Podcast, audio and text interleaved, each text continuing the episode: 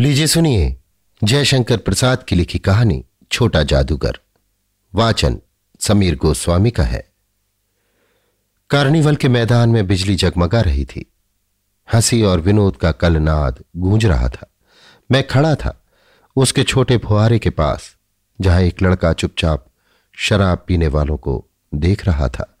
उसके गले में फटे कुर्ते के ऊपर से एक मोटी सी सूत की रस्सी पड़ी थी। और जेब में कुछ ताश के पत्ते थे। उसके मुँह पर गंभीर विषाद के साथ धैर्य की रेखा थी।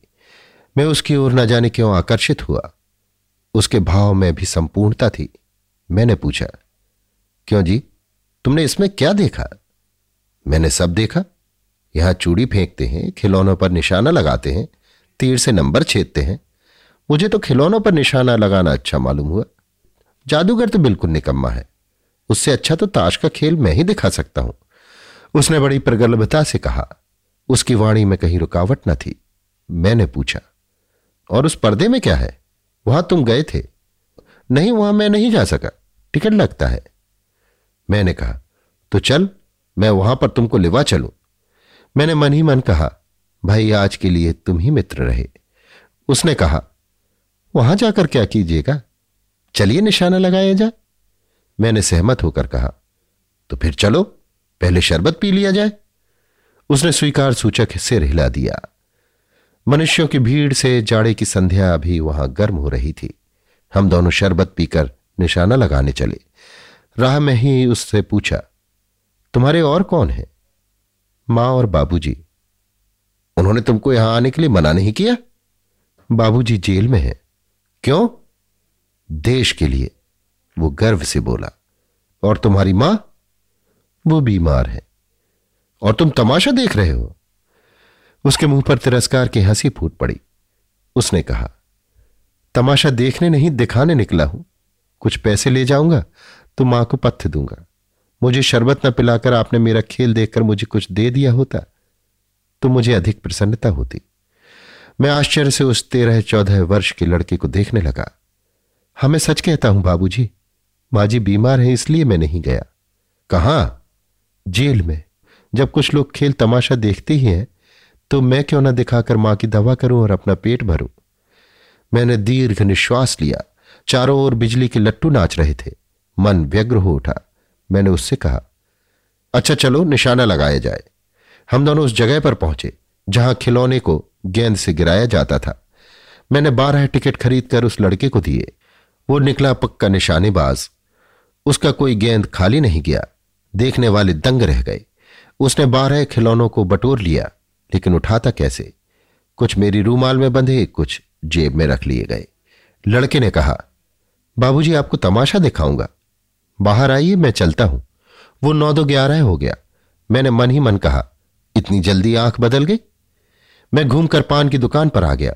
पान खाकर बड़ी देर तक इधर उधर टहलता देखता रहा। झूले के पास लोगों का ऊपर नीचे आना देखने लगा। अकस्मात किसी ने ऊपर के हिंडोले से पुकारा, बाबूजी, मैंने पूछा, कौन? मैं हूँ छोटा जादूगर। कलकत्ते के सुरम बॉटनिकल उद्यान में लाल कमलनी से भरी हुई एक छोटी सी झील के किनारे घने वृक्षों की छाया में अपनी मंडली के साथ बैठा हुआ मैं जलपान कर रहा था। बातें हो रही थी। इतने में वही छोटा जादूगर दिखाई पड़ा। हाथ में चार खाने की खादी का झोला, साफ़ जांघिया और आधी बाहों का कुर्ता। सिर पर मेरी रूमाल सूत की रस्सी से बंधी हुई थी। मस्तानी चाल से झूमता हुआ आकर कहने लगा, बाबूजी, नमस्ते। आज कहिए तो खेल दिखाऊँ? नहीं जी, अभी हम लोग जलपान कर रहे हैं। फिर इसके बाद क्या गाना बजाना होगा, बाबूजी? नहीं जी, तुमको क्रोध से मैं कुछ और कहने जा रहा था, श्रीमती जी ने कहा। दिखलाओ जी, तुम तो अच्छे आए। भला कुछ मन तो बहले। मैं चुप हो गया क्योंकि श्रीमती जी की वाणी में वो माँ की सी मिठास थी, जिसके सामने किसी भी लड़के को रोका जा नहीं सकता। उसने खेल आरंभ किया। उस दिन कार्निवल के सब खिलौने उसके खेल में अपना अभिनय करने लगे। भालू मनाने लगा, बिल्ली रूठने लगी, बंदर घुड़कने लगा। गुड़िया का ब्याह हुआ, गुड्डा वरकाना निकला। लड़के की वाचालता से ही अभिनय हो रहा था। सब हँसते हँसते लोट पोट हो गए। मैं सोच रहा था, बालक को आवश्यकता ने कितना शीघ्र चतुर बना दिया। यही तो संसार है। ताश के सब पत्ते लाल हो गए, फिर सब काले हो गए। गले की सूत की डोरी टुकड़े टुकड़े होकर जुड़ गई। लट्टू अपने से नाच रहे थे। मैंने कहा, अब हो चुका, अपना खेल बटोर लो, हम लोग भी अब जाएँगे। श्रीमती जी ने धीरे से उसे एक रुपया दे दिया। वो उछल उठा। मैंने कहा, लड़के, छोटा जादूगर कहिए, यही मेरा नाम है। इसी से मेरी जीविका है। मैं कुछ बोलना ही चाहता था कि श्रीमती ने कहा अच्छा तुम इस रुपए से क्या करोगे? पहले भरपेट पकौड़ी खाऊँगा, फिर एक सूती कंबल लूँगा। मेरा क्रोध अब लौट आया। मैं अपने पर बहुत क्रुद्ध होकर सोचने लगा, ओह, कितना स्वार्थी हूँ मैं। उसके एक रुपए पाने पर मैं ईर्ष्या करने लगा था ना? वो नमस्कार करके चला गया। हम लोग लता कुंज देखने के लिए चले। उस छोटे से बनावटी जंगल में संध्या साए साए करने लगी थी। अस्ताचलगामी सूर्य की अंतिम किरण वृक्षों की पत्तियों से विदाई ले रही थी। एक शांत वातावरण था। हम लोग धीरे धीरे मोटर से हावड़ा की ओर जा रहे थे। रह रहकर छोटा जादूगर स्मरण होता था। सचमुच वे एक झोपड़ी के पास कंबल कंधे पर डाले खड़ा था।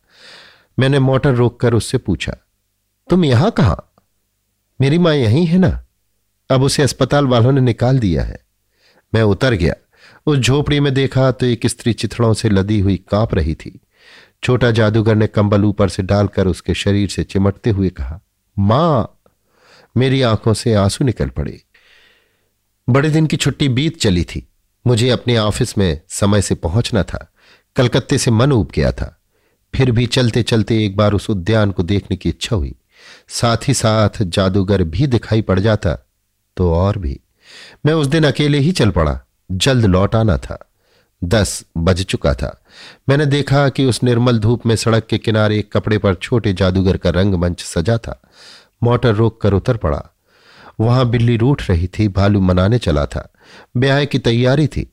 ये सब होते हुए भी जादूगर की वाणी में वो प्रसन्नता की तरी नहीं थी। जब औरों को हंसाने की चेष्टा कर रहा था, तब जैसे स्वयं कब जाता था, मानो उसके रोए रो रहे थे। मैं आश्चर्य से देख रहा था। खेल हो जाने पर पैसा बटोर कर उसने भीड़ में मुझे देखा। वो जैसे क्षण भर के लिए स्फूर्तिमान हो गया। मैंने उसकी पीठ थपथपाते हुए पूछा, आज तुम्हारा खेल जमा क्यों नहीं? माँ ने कहा है कि आज तुरंत चले आना। मेरी घड़ी समीप है। अविचल भाव से उसने कहा, तब भी तुम खेल दिखलाने चले आए? मैंने कुछ क्रोध से कहा, मनुष्य के सुख दुख का माप अपना ही साधन तो है। उसी के अनुपात से वो तुलना करता है। उसके मुँह पर वही परिचित तिरस्कार की रेखा फूट पड़ी। उसने कहा, ना क्यों आता? और कुछ अधिक कहने में जैसे वो अपमान का अनुभव कर रहा था। क्षण भर में मुझे अपनी भूल मालूम हो गई। उसके झोले को गाड़ी में फेंक कर उसे भी बिठाते हुए मैंने कहा, जल्दी चलो।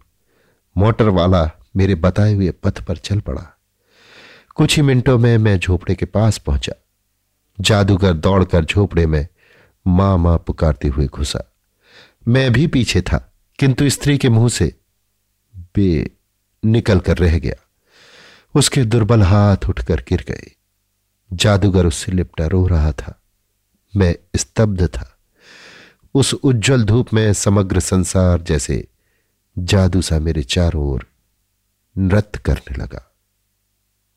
अभी आप सुन रहे थे जयशंकर प्रसाद की लिखी कहानी छोटा जादूगर वाचन समीर गोस्वामी का था।